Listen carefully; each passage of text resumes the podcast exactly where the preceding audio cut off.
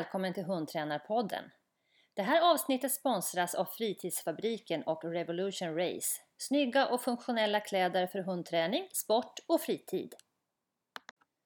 Har du någon gång drömt om att glida fram på en hundsläde genom ett vitt landskap?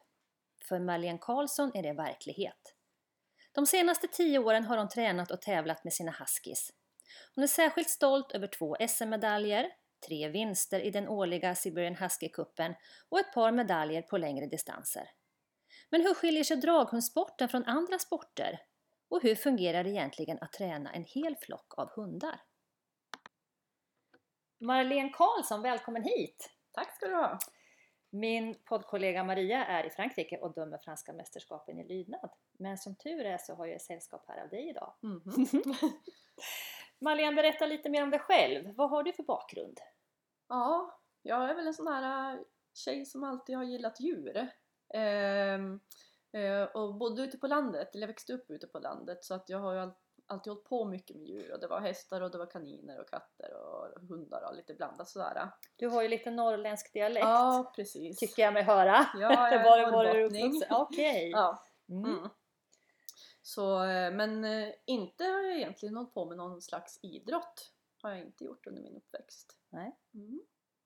Vad, hur, kom det sig, hur kom det sig att det blev hundar och framförallt hur kom det sig att det blev drag? Ja men jag bestämde mig när jag hade gått ut skolan att jag skulle skaffa hund. Det hade varit en tanke ganska länge sådär. Eh, och eh, av någon anledning så var jag jättefascinerad av, av rasen Siberian Husky. De ser ju väldigt häftiga ut mm. men jag mm. var också ganska fascinerad av den här de är lite egensinniga och ja, men jag gillar när det är sådär jag gillar utmaningar, mm. så har det mm. varit med andra djur också. Jag gillar problemhästarna och okay, sådär. Okay, ja. ja. Så eh, då skaffade jag mig Siberian Husky och sen så tävlade jag ju självklart med, med, redan med min första, fast i agility. Okej, okay, du skaffade en till att börja med? Ja, ja. precis. I agility? Ja, okay. Eh, och där vet jag inte riktigt vad jag hade tänkt men eh, hon blev faktiskt ganska duktig till slut. Det var lite, det var lite slit emellanåt men hon, hon blev faktiskt jätteduktig. Spännande! Ja. ja. Så, och det var först när jag skaffade min tredje Sibirien som jag hade bestämt mig för att jag skulle börja med drag. Ja.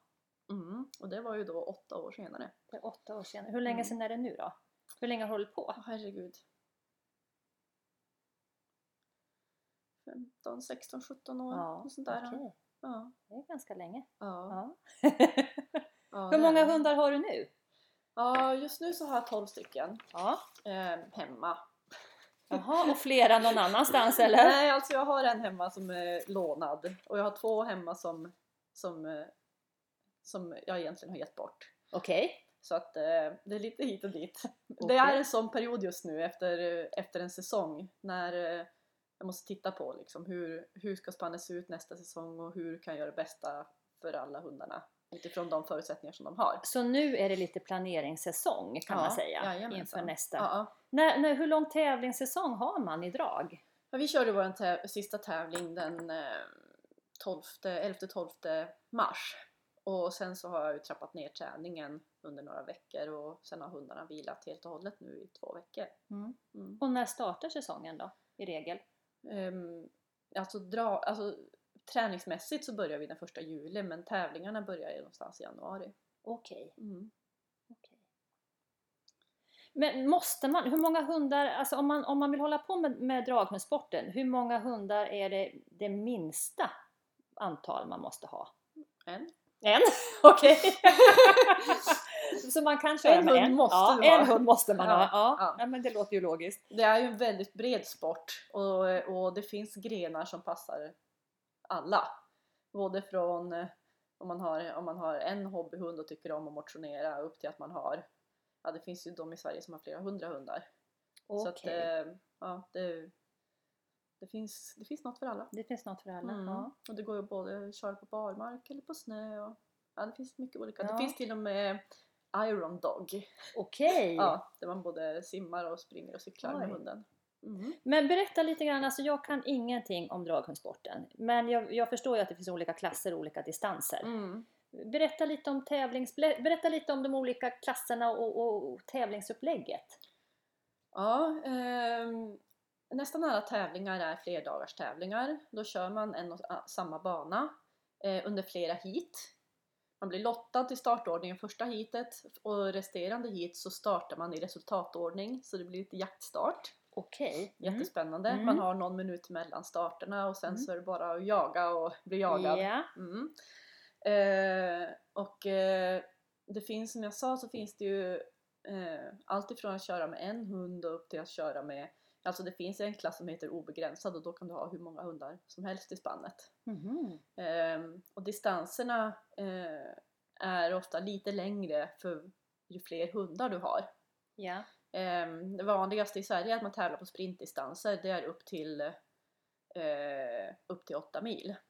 Åtta mil tycker jag låter som en väldigt lång sprintdistans. Ja, men då är, det- då är det uppdelat på, på alla hiten. Så att det är sammanslaget. Ah, Okej, sammanlagt åtta Men mil. det är, ju, det är ju oftast så ligger banorna kanske på 10, 15 eller 20 kilometer och så kör man två eller tre dagar i rad. Okej. Mm. Och sen har vi medeldistansen som är det som vi kör då. Då kör man ju mellan 8 och 25 mil. Och sen över det så är det långdistans. Hur många dagar kör man då? Är det lika må- alltså två, tre dagar som man kör Ja, åtta till? det finns både det och så finns det de som är i en sammanhängande sträcka. Okej, Mm. okej. Lite maratonvariant Ja, alltså. precis. Ja. Ja. Vilka andra raser använder man i, i draghundsporten? Ja, de vanligaste raserna för när man satsar på draget det är ju att man har någon av polarhundraserna eller en brukshund. Polar, Eh, vilka är polarhundsraserna då? Det är siberian husky, samojed, alaskan malamute och grönlandshunden. Okej, så Ja. fyra stycken Ja. olika. Mm. Ehm, och sen bruksraserna, brukshundraserna är ganska vanliga också inom draget. Ehm, och sen så eh, finns det också blandraser där man kombinerar olika typer av fågelhundar, eh, blandar med en del vinthund och en del polarhund. Det blir är- alltså extremavlade racerhundar helt enkelt. Okej, Mm. okej. Och eh, nu är det så att vi behöver inte tävla alla mot alla, då hade det bara varit fågelhundar som vann. Men eh, däremot så eh, är det indelat i tre grupper. Så att fågelhundar och blandraser tävlar i en grupp och sen tävlar andra renrasiga hundar i en grupp och sen så har siberian husky och dobermann en sista grupp tillsammans. Siberian Ja. Husky och Dobermann? Ja, det var en udda, udda kombination. Vem har Ingen hittat på aning. det? Ingen aning. Nej, så, Nej. Eh, så att det, man, man tävlar ju inbördes då. Ja. Ja. Mm. Men du har ju varit huskies Mm-mm. och rasen har ju ett rykte om sig att inte vara helt eh, lättränad. Hur, hur tänker du kring det? Alltså en husky vet ju alltid bäst. Mm. Eh, så, och de, dessutom så är det, ju, är det ju så med en sibirien som är, att den är alltså sällan att de är så här våldsamt matvrak. Ganska lågt för, föremålsintresse. Ja. Eh, eh, många gånger att de liksom de vill gärna se att det gynnar dem, att det belönar sig Mm. för dem det, om de ska göra någonting.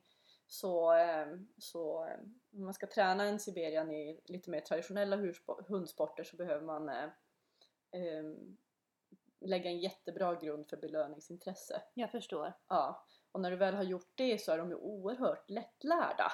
För om de, om de vill någonting så är de ju otroligt envisa. Mm. Så eh, jag har ju tränat mina mycket med shaping och de tycker ju att det är jättekul. Mm. Då tror de att det är de själva som... Precis, exakt. mm. Men eh, alltså det här är jättespännande. Hur lägger du upp träningen för, för dina hundar? Jaha, alltså ända sedan jag började med agility så, och sen via lydnaden och nu draget så har jag ju experimenterat med olika sätt att lägga upp träningsscheman. Och alltså det har varit hopplöst därför att hur avancerat och fint träningsschema jag än gör så, så jag är inte sån att jag sätter mig och läser i, läser i min plan innan jag börjar köra ett pass. Nej. Så det har inte funkat för mig. Och min träning behöver också ha ganska högt tak för min sinnesstämning och är jag trött eller pigg och är jag hungrig eller mätt och hur känns hundarna idag? Så att, men nu senaste åren så har jag lagt mer fokus, när jag planerar träningen, lagt mer fokus på att, att gruppera träningen i olika perioder. Och att under då en sån period ha ja, men ett smörgåsbord av olika träning som jag kan välja på. Allt ut efter dagsform på mig Mm. och hundarna. Du går mycket på känsla alltså, Mycket på träning. känsla, Mm. jättemycket. Mm. Mm. Och, eh, och, eh, och det har funkat desto bättre. Sen jag började med det systemet så, så har vi tränat mer än planerat varje säsong. Mm. Just det. Men äh, vilka olika delar tränar du då? Om man säger att, att du planerar, för jag antar att det är en hel del fysträning? Ja, alltså det ställs ju ganska höga krav på en hund som ska kunna springa eh, fort i flera mil. Mm. Så det är klart att alltså, fysträning är en jättestor del av, av, eh, av träningen. Eh, och den mentala biten av träningen den sker ju medan fysträningen pågår. Så att i, i en stor del av träningen det handlar om att bara köra. Men sen att köra rätt för att hundar jobbar ju olika. Alltså även en kropp behöver ju eh, stimulans och behöver utmaningar för att utvecklas. Och då har jag gjort så att jag lägger upp träningen i olika block. Jag kanske har en period när de får jobba väldigt mycket tungt. Eh, men jag kan ändå liksom lägga in något roligt pass, kortare, lite snabbare emellanåt när jag känner för det. Men huvuddelen av passen är tunga. Och då har man vikter då i... Eh, Ja, ja, ja precis. Ja. ja. då har man vikter på olika sätt så att de får dra tungt. Dra tungt alltså, jag tränar nästan alltid i spann. Mm. Och, och, och då drar de ju utifrån sina egna förutsättningar mm. för stunden. Ja. Har man alltid spannet, vad ska man säga, upplagt på samma sätt? Alltså samma hundar bredvid varandra? Nej, Nej. det är också en del av träningen. Mm. Därför att de får lite olika stimulans och olika stöd för kroppen när de är i olika positioner i spannet. Så därför så roterar jag, roterar jag det veckovis så har jag olika spannuppställningar. Och sen när vi närmar oss tävling då får de mer och mer gå i sina tävlingspositioner för att specialisera sig. Och hur väljer man ut det? Tänker man att de här hundarna kompletterar eller funkar bra mm. ihop till exempel mm. och då väljer man dem eller vad, vad, tänk, vad, Alltså när vi närmar oss en tävlingsperiod så har jag alltid målsättningen att alla hundar ska gå med alla. Alltså de ska kunna gå med alla så att jag kan välja den optimala uppställningen på hundarna. Eh, men sen så är det klart att de kan ju jobba olika beroende på vem de jobbar med. Alltså det är ju eh, om du skulle plocka ihop de åtta absolut bästa hundarna i Sverige så betyder inte det att det skulle bli det bästa spannet. Nej, jag förstår. Utan det handlar om hur de jobbar tillsammans. Mm. Och, eh, och jag försöker alltid kombinera hundarna så att de går i par som jobbar på ett likvärdigt sätt. För du vet om man, alltså ska du gå, är man två som ska bära en ICA-påse och så har man olika långa steg. Mm. Ja, du vet hur det känns. Det går i otakt. Precis. Mm. Är, man får inte alls samma balans och kraft. Nej. Så därför så, därför så vill jag att hundarna ska gå jämte någon, för att de ska prestera maximalt på tävling så ska de gå jämte någon som jobbar med samma steglängd och intensitet ungefär. Så att det är mer den fysiska biten ja. än den mentala som man mm. säger att det är ja, hundar som jobbar fysiskt ja, bra tillsammans? både och. Alltså när, du, när man placerar dem tillsammans så handlar det dels om det men sen så handlar det ju också om vilken, vilka hundar är de som är bäst förberedda för att gå fram på den här tävlingen. För det är ju två nyckelhundar. Mm. Därför att det är de som helt och hållet styr farten och styr hela spannet och var vi hamnar. Och, eh, och då vill det ju till, alltså jag kan aldrig när jag står på en släde, eh, jag kan aldrig alltså, få mina hundar att jobba bättre. Alltså det måste finnas någon längst fram som motiverar de mm. andra och som håller uppe högt tempo mm. och som verkligen vill och som dessutom är duktig på att styra. Så, och ofta för mig så, så väljer jag en hund som är stark och duktig att styra och en hund som är så galen som möjligt. Okej, okay. som hänger fram. på den andra? Nej, för, alltså, jo, ja, den ena sköter farten ja. och bara springer som... Ja. ja. och, och den andra ser till att vi hamnar rätt. Okej. Okay. Mm. Teamwork alltså? Ja, mm. precis. Men det är klart att det optimala är att ha hundar som kan både och. Ja. Men, men eh, alla är inte bäst på allt. Inte om man vill ha du vet, det här alltså riktigt, riktigt det andra allra bästa. Mm, jag förstår. Och, alltså, men om man säger generellt, vilka egenskaper krävs av en bra draghund? Ja, alltså... En bra draghund måste ha ett driv. Alltså de måste ha en energi och vilja att alltid springa och allra helst att alltid vilja springa lite snabbare. Mm. Eh, och den energin, den är ingenting som du kan träna upp. Den, den finns, måste finnas eller så där. finns det inte. Eh, kan man inte träna upp det alls menar du? Jo, alltså, jo, till viss del. Till viss del, absolut. Och du kan få en, en långsam häst att springa snabbt. Men du kommer aldrig få den att springa så snabbt så länge som du får en energisk häst att springa. Nej. Alltså, så att, så att eh, det är klart det går. Men, men eh, inte om du ska få upp de, inte om du ska få upp riktigt höga hastigheter under riktigt lång tid. Lång tid. nej. Då måste det finnas. Så det måste vara både fy... Sen, alltså, om, om en hund har energi och drivet, då har du ett bra grundmaterial. Men sen så måste du träna den så att den har förutsättningarna. För en otränad hund som har den energin, den kommer att ta sönder sig. Mm. Att, att du ser till att hunden är förberedd på alla de sätt som den kan behöva vara förberedd för att faktiskt klara att genomföra ett sånt här lopp. Då. Mm. Och sen så är det också så krävs det en, en stor självständighet hos en draghund. Därför att de ska ändå springa framför dig. De ska springa framför dig under lång tid. Och det kanske är genom storm och det kanske är jättestora Mm. backar. Det kanske är över eh, vatten, det kan vara allt möjligt. Så de måste ha, eh, de måste ha en självständighet och en själv, ett självförtroende. Och sen de allra, de allra bästa hundarna då, de har ju då i tillägg till det här så har de också faktiskt en vilja att samarbeta. Mm. Och det är ju inte alltid som de har det. De, man kan lära alla hundar att svänga höger och vänster men, men, men som jag ser det när jag tränar upp en ung hund så det tar några år innan de blir riktigt duktiga ledarhundar. Och, och eh, hur länge de kan utvecklas, det är det hunden själv som sätter begränsningen.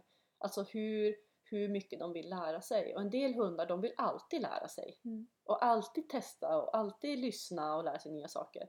Och en del de vill inte det. Och i ett hundspann så har jag, då har jag en ledarhunden kanske 12,5 meter framför mig. Så, så jag kan liksom inte, den måste vilja lära sig. Mm. För jag kan inte, jag kan inte forcera ett lärande. Nej. Men, men jag tänker de här egenskaperna, hur tidigt, ser man det tidigt hos hunden? Ja, alltså det är faktiskt så här att, att nä- nästan alla hundar har en energi och ett driv när de är unga. Eh, sen lyhördheten och samarbetsviljan, eh, den, alltså den märker du med tiden. Du kan märka den när de är små men med tikarna genom löpen så kan det hända jättemycket och de har ofta perioder när de är väldigt envetna och så Mm. kan det släppa och så kan de bli lyhörda igen.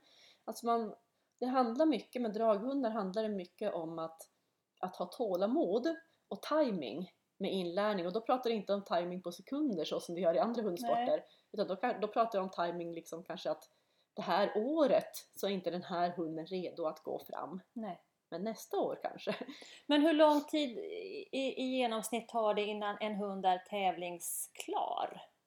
Um, alltså jag ser ju gärna tävling som en del av träningen Mm. så att jag vill gärna köra jag har många gånger tagit med en ung hund, Vad är ung då i draghundssammanhang? Ett och ett halvt, två, Okej. Ja. Mm. Mm. Men att de kanske inte går tre dagar i rad utan att de går med första dagen. Mm. Kanske första och andra dagen lite beroende på distans. Bara för att lära sig? Bara för Mm. att vara med och lära sig och, och eh, så att de har lite erfarenhet till nästa säsong som kanske är deras första riktiga. Så jag skulle nog säga, alltså när man passerar två då börjar de sina riktiga säsonger när man Mm. faktiskt när de faktiskt får vara med på allvar och ja. Hur länge håller en draghund då? Om man tränar den klokt? Ja, alltså de flesta draghundar går i pension när de är 8, 9, 10 år någonstans. Det finns 10-åringar som tävlar och det är Mm. helt fantastiskt men det är inte jättevanligt. Nej, jag tänker alltså det, Ja. det blir ju en väldigt stor Mm. eh, fysisk Ja. eh, prestation varje gång de, de Mm. både tränar och tävlar så att det är klart Mm. att det, de kanske pensionerar sig Mm. lite tidigare än Precis. en lydnadshund till exempel. Ja. Sen har jag också, eftersom att jag vet hur mycket vi kör, så har det ju hänt att någon av mina hundar, att jag märker att eh, de funkar jättebra upp till en viss distans. Och när vi kör, passerar den distansen då börjar skadorna komma. Mm. Då är det någonting som inte, ja, någonting i kroppen, exteriören som inte riktigt håller för den träningen. Och, och då måste jag ut och själv ta beslutet om jag ska fortsätta träna den hunden för då kommer den ju inte gå så länge. Och, och jag tycker inte om att träna sönder hundar utan då har jag istället valt att, att låta någon annan träna den hunden Mm. som har lite mer passande träning för den då. Mm. Men om man säger tillbaka till, till träningsupplägget. Om man Mm. säger att du, du är i, det, tävlingssäsongen närmar sig, Mm. hundarna är i, i, i, du ska toppa formen Mhm, mm. inför första starten. Hur, hur, ungefär hur kan en vecka se ut i träningsupplägget för en vecka? Hur långa distanser kör du varje dag? Tränar du varje dag? Mm. Eh, Nej, alltså om, om, nu, nu, nu riktar du in det specifikt på när vi håller på att formtoppa. ja, Och då är det, då är det väldigt korta, varierande, roliga pass på olika sätt. Alltså det ligger väldigt mycket fokus på att vi bara ska röra oss och att vi ska ha kul och att hundarna varje gång som vi kommer hem efter ett träningspass så ska de känna så här att åh, vi skulle kunna gå lika långt till. ja, för då är liksom grundkonditionen satt och så. Ja, då är det bara precis. själva fins... Alltså när du passerar nyår, då, då kan du inte göra så mycket mer. Alltså då är träningen, det du har fått i dig fram till nyår, Mm. då, det är det som avgör. Mm. Så då, det går inte inte rädda hem någonting Nej. sista veckan Nej, sådär. det, utan, utan eh, då är det mer att, att samla energi, skapa glädje, ladda, ha roligt Mm. och ja, mm, sådär. Mm. Eh, men man är ju två i ett team. Eller ni är ju fler, höll jag på att Ja, säga. vi är oftast sju eller åtta, ja, sju eller nio. Ja. Eh, vad, vad krävs av en, av en eh, skicklig draghundsförare? Ja du, alltså ehm, om man ska titta ur ett större perspektiv så skulle jag säga att, att, det krävs att man är lite galen. Alltså man måste, det, man är ganska galen när man har 12 hundar hemma. Mm, det kanske man kan Alltså. Man måste vara lite knäpp och, och, och måste vara beredd och liksom man måste vara beredd om man vill satsa att faktiskt gå all in. Alltså även om man är på en amatörnivå och har 12 hundar så måste du fortfarande ägna väldigt mycket tid och energi åt hundarna. Så det är viktigt att du är duktig på antingen att du har en stark inre drivkraft att hålla på med hundar eller att du är duktig på att motivera dig själv. Det är först och främst. Och du är duktig på båda delarna. Ja, jag älskar att vara med hundarna. Mm. Så att jag, de åren som jag bestämde för att inte tävla, då när jag tittar så här i efterhand, då har vi tränat bara ännu mer. Så att, eh, så ah, att, så att jag har... Så tävling i sig är ingen drivkraft för dig egentligen? nej, inte, för, inte träningen, då skulle jag aldrig orka träna så Nej, mycket nej. om det bara var tävling som Nej. var drivkraften. Utan, utan träningen, det är att vara ute med hundarna. Mm. Det är det som är. Men sen så är det klart att strategin och hur jag lägger upp träningen, det handlar ju om mer inriktat på tävling. Men alltså, jag skulle göra det oavsett. Så Mm. det tror jag är viktigt. Alltså det är ett bra tecken på att jag är galen. Ja, det, det var du som sa det Marianne. Nej men det är viktigt för jag menar har man ett dåligt år då? Men vad händer om man har ett dåligt år med Mm, tävlingarna mm. då? Det. men ska jag orka träna mina hundar i 400 timmar nästa Mm, år? Ah, Ja, Nej, Ja. jo, då måste man, man måste ha varit lite galen. Så. Ja. Men i alla fall. Men sen är det ju det också när du kör, om man ska titta lite mer tävlingsmässigt då. Alltså du behöver, du behöver ha en grundfysik. Inte, ja, på, i vissa grenar så krävs det ju att du faktiskt själv är en elitmotionär ja. för att faktiskt få nå en prestation. Mm. Eh, nu kör jag med lite fler hundar och då ställer inte så höga krav på mig mer än att jag helst ska in- försöka att inte väga för mycket sådär. Men eh, alltså jag måste ju ha så bra kondition och fysik att jag klarar av att fokusera under en längre tid. Ja. Och att jag klarar av att hantera släden och jobba med den under loppet. Eh, vilket under längre lopp kan handla om att bara överhuvudtaget hålla balansen på medarna. Man blir trött. Eh, det handlar om att vara i mentalt skick att kunna hitta rätt vägar, följa skyltar även fast du kanske inte har sovit på lång tid. Även fast du kanske har ont, du kanske är kissnödig. Du, alltså man, man måste, det är på ett sätt en extremsport. Så man måste vara ganska tålig. Mm. Och, och man måste kunna fatta rätt beslut snabbt. För det kan, det kan, alltså man är ju ute i vildmarken när man är ute och tävlar. Och, och det kan hända saker där som kräver att du tar snabba, rätta beslut. Alltså det kan vara, du kan hamna i olika krissituationer. Det kan hända saker. Det, ja. Men Nat- naturen, man är ju ganska uts- utsatt, alltså man är ju överlämnad åt naturen. Naturen, ja precis. Så, och då är det viktigt att kunna ta rätt beslut snabbt. Mm. Så att ingen kommer till skada eller så att man inte liksom hamnar på sikt i knipa och det är många olika bitar som gör att man måste vara, man måste vara förberedd. Men hur jobb, jo- jobbar du med dig själv mentalt på, på något speciellt sätt? Ja, ja eh, inte så mycket för det längre för det har varit ganska mycket alltså man, jag har också lärt mig genom att göra, göra. Göra, alltså ja. learning by Ja, doing. Ja. Men sen också har jag ju själva körandet så har jag fått mm, väldigt bra stöd av flera personer som jag ser som mina mentorer inom sporten. Eh, som, som alltid har funnits med när jag ska ha kört lite längre lopp eller när jag kör mina första medeldistanslopp och sådär. Att de är med och, och att jag kan ställa frågor och att jag får, får en bild av vad är det som jag ger mig in på. Och hur kan jag liksom... Jag hittade igår faktiskt mina första an- mina anteckningar från när jag körde ett lopp som heter Polardistans, när jag körde det på, eh, 2000, 2014 var det nog. Ja, i alla fall. Och, och då har jag alltså gjort, alltså det är ett häftat bunt med papper där jag liksom har numrerat alla mina förberedelser sista liksom dagarna innan tävlingen. Så att på en längre tävling, då är det liksom när starten går, då kan du pusta ut. För då är, det, då är det värsta gjort menar Då är du? det värsta gjort. Då behöver du bara stå där. Ja. Ja, så, att, eh, så på det sättet har jag lärt mig den vägen. Men jag har faktiskt i år jobbat väldigt aktivt med min med, med mental träning därför att eh, det är inte helt enkelt alltid att ha ambitioner, höga ambitioner i en sport där du faktiskt som förare har ganska liten möjlighet att påverka resultatet. Eh, och eh, där man lägger ner, som jag sa, lägger ner väldigt mycket tid på Ehm, att träna för någonting som man kanske inte ens får genomföra. Ja men det kanske inte kom snö. Nej, du tänker Ja men du så. kanske Det- fick en ja. skadad hund. Ja. Ja men din släde kanske föll av taket när du åkte till tävlingen. Mm. Alltså, det får in, ja, man måste vara förberedd. Och jag tror det, nu när jag säger att ja, men för mig är det liksom glädjen i träning, så har det inte varit alltid. Nej. Men så har det varit nu när jag jobbat med det under det här året. Mm. Men också, hur hanterar man motgångar? Man gillar att vinna. Hur hanterar du motgångar? Alltså... Jag försöker att, att titta med flera perspektiv. Alltså för mig, jag tittar ju alltid på de som kör snabbast.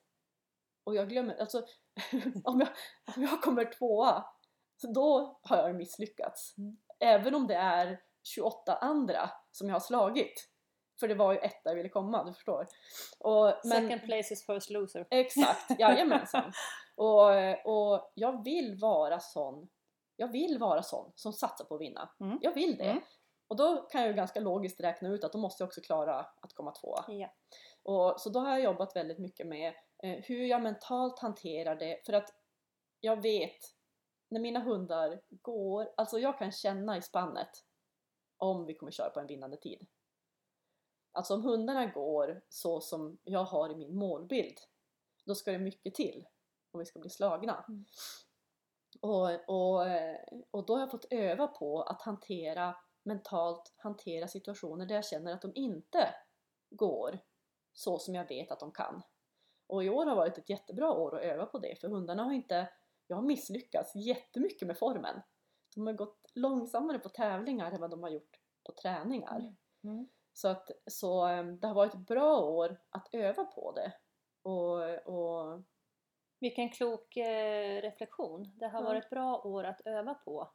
Eh, så kan Ja. man ju faktiskt vända ett eh, misslyckande. Men det är det jag menar lite grann, alltså om man försöker ha ett längre perspektiv. Jag satte en femårsplan för några år sedan att 2020 då ska, vi vara ett, då ska jag ha ett spann som är konkurrenskraftigt eh, i min klass i världen. Mm.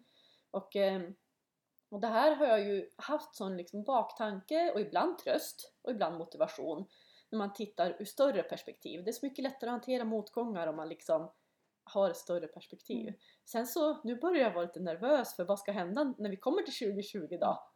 Då måste jag ju liksom tänka på något sätt en ny bana liksom. Mm. Men, men absolut, särskilt med slädhundsport skulle jag säga. Det kanske är så med andra sporter också men alltså man måste ha tålamod. Mm. Det tar tid att bygga upp. Alltså bara det att den, den konditionen och fysiken en hund har vid början av säsongen är helt olika om det är första säsongen eller om det är andra säsongen för den hunden. Det kan jag tänka Det mig. tar flera Mm. år att bygga upp Mm. Det fysiska och mentala och alltihopa. Mm. Och samtidigt så är det lite det som är tjusningen. Mm. Men eftersom att jag har många hundar då, på något sätt så ger det också mig utrymme att ha tålamod. Därför att det är alltid någon av hundarna som gör en stor utvecklingsresa just ja, nu. precis. Och då har jag tålamod att låta de andra bara hållas Mm. och ha sina perioder. Mm. Ja, så att finns många fördelar för många det hundar. finns många fördelar, Jag tror att absolut. jag har, jag har ju ett mycket större utrymme att låta hundar få utvecklas i sin takt Mm. än vad man har i en sport som är en Ja, enhundssport. såklart. Ja, såklart. då tror jag man kan bli otålig. Mm. Eller det var jag i alla fall när jag höll på. Ja, jag förstår vad du menar. Mm. Har du några inspirationskällor i hundträningen? Ja, det har jag. Alltså det finns ju en eh, farbror som heter eh, Dr. Arley Reynolds. Ehm, jag vet inte så mycket om honom, men jag har varit på ett par föreläsningar där, mm, som har handlat väldigt specifikt om hund, slädhundträning. Ehm, och eh, som har hänvisat till olika saker som han har tagit fram. Och de här sakerna har varit jättecentrala för mig i träningen. Det var då första gången jag hörde om periodisering. Eh, det var första gången som jag hörde om hur man kan trappa upp träning eh, som en trapp, återkommande trappa för att man ska minska skaderisken. Eh, och mycket av, alltså mina anteckningar från de föreläsningarna har varit väldigt centrala för min träning. Har de varit här i Sverige eller? Ja, Föreläsningar Mm, var i Sverige, mm, ja mm, precis. mm. Mm. Eh, och sen så, jag nämnde ju tidigare mina mentorer och det är väl två av dem som har varit, eller tre egentligen, som har varit avgörande. Alltså en, under de senaste tio åren när jag ändå har varit aktiv, tävlingsaktiv så, så är det en som heter Nisse Uppström, eh, en som heter Anders Hörnlund och en som heter Marie Israelsson som eh, alla tre har tävlat jättemånga år och presterat under många år. Väldigt mycket erfarenhet. De har ju många, många tusentals mil i, i ögonen om man Mm. säger, för det handlar mycket om att observera i den här Mm. sporten. Så, så att ha kunnat sitta och läsa deras, träning, deras träningsdagböcker och diskutera träning och ställa frågor och det har också varit, det kan man nog se att det skiner igenom väldigt mycket i mina träningsupplägg. Den inspirationen jag har fått av dem. Mm. Ehm, sen så vill jag väl också nämna, alltså jag tittar jätte, jag älskar att lyssna på och titta på olika dokumentärer och intervjuer med andra idrottare. Ja, du, men, du, du tänker inom helt andra sporter? Helt andra ja. sporter, därför att sport som sport Mm. och den mentala biten särskilt. Mm. Och då Thomas Fogdö och Johan Olsson, alltså Johan Olssons, hans sommarprat för ett par år sedan, jag vet inte hur många gånger jag har lyssnat på den. Det har jag missat. Det var ett bra jag har lyssnat på Mm. den före nästan varenda tävling. Ah. Och också under perioder när det är motgångar. Alltså för han, han pratar mycket om motgångar i den, så, Mm. rad, i den sommarpraten. Och, och man blir så inspirerad. Den är fantastisk. Den, är också, den har jag lyssnat på väldigt mycket. Ja, vi, vilka, vi kommer ju ha fler gäster här i podden, Mm. hoppas jag. Finns det någon eller några som du skulle vilja höra? ja alltså ehm, jag skulle tycka det var jätteroligt att höra en kvinna som heter Kari Rörström. Hon kör eh, på väldigt hög nivå i drag med ett stort spann sprinthundar. Ehm, men hon har också ett, jag vet inte hur stort antal Australian Shepherds som hon tävlar i alla möjliga olika grenar. Alltså, eh, jag skulle jättegärna vilja veta mer om hur hon tränar, hur får hon ihop vardagen och var hittar hon sin inspiration? För, för eh, ja, helt makalöst. Mm. Jag vet inte hur många hundar hon har. Hon ja, tillhör de galna menar du? definitivt, definitivt. Eh, sen skulle jag gärna, jag är nyfiken på vad Anders Hörnlund skulle svara på de här frågorna. Han som jag nämnde tidigare, min mentor. Det skulle vara väldigt spännande att höra. Jag kan aldrig sluta lyssna på honom. Han, Mm. han är klok. Mm. Och sen är jag också nyfiken på Fanny Gott. Eh, hon har jobbat väldigt mycket med shaping och positiv förstärkning men hon håller också på med vallningen. Mm. Och som är, där hundarna jobbar väldigt mycket med instinkt. Mm. Och jag är jättenyfiken på hur det skiljer sig åt att jobba med hundars instinkter jämfört med att träna in saker med shaping och Ja, positiv förstärkning. Ja, det är inte alls omöjligt att eh, Mm. det blir några av de gästerna Mhm. här framöver ja faktiskt. det hoppas jag väl. Malin, stort tack för Mm. att du tog dig tid att eh, komma hit Tack och själv, prata med mig. jätteroligt. Ja, Ja, och lycka till nu under Tack. kommande år. tack. Det här avsnittet sponsrades av Fritidsfabriken och Revolution Race. Snygga och funktionella kläder för hundträning, sport och fritid.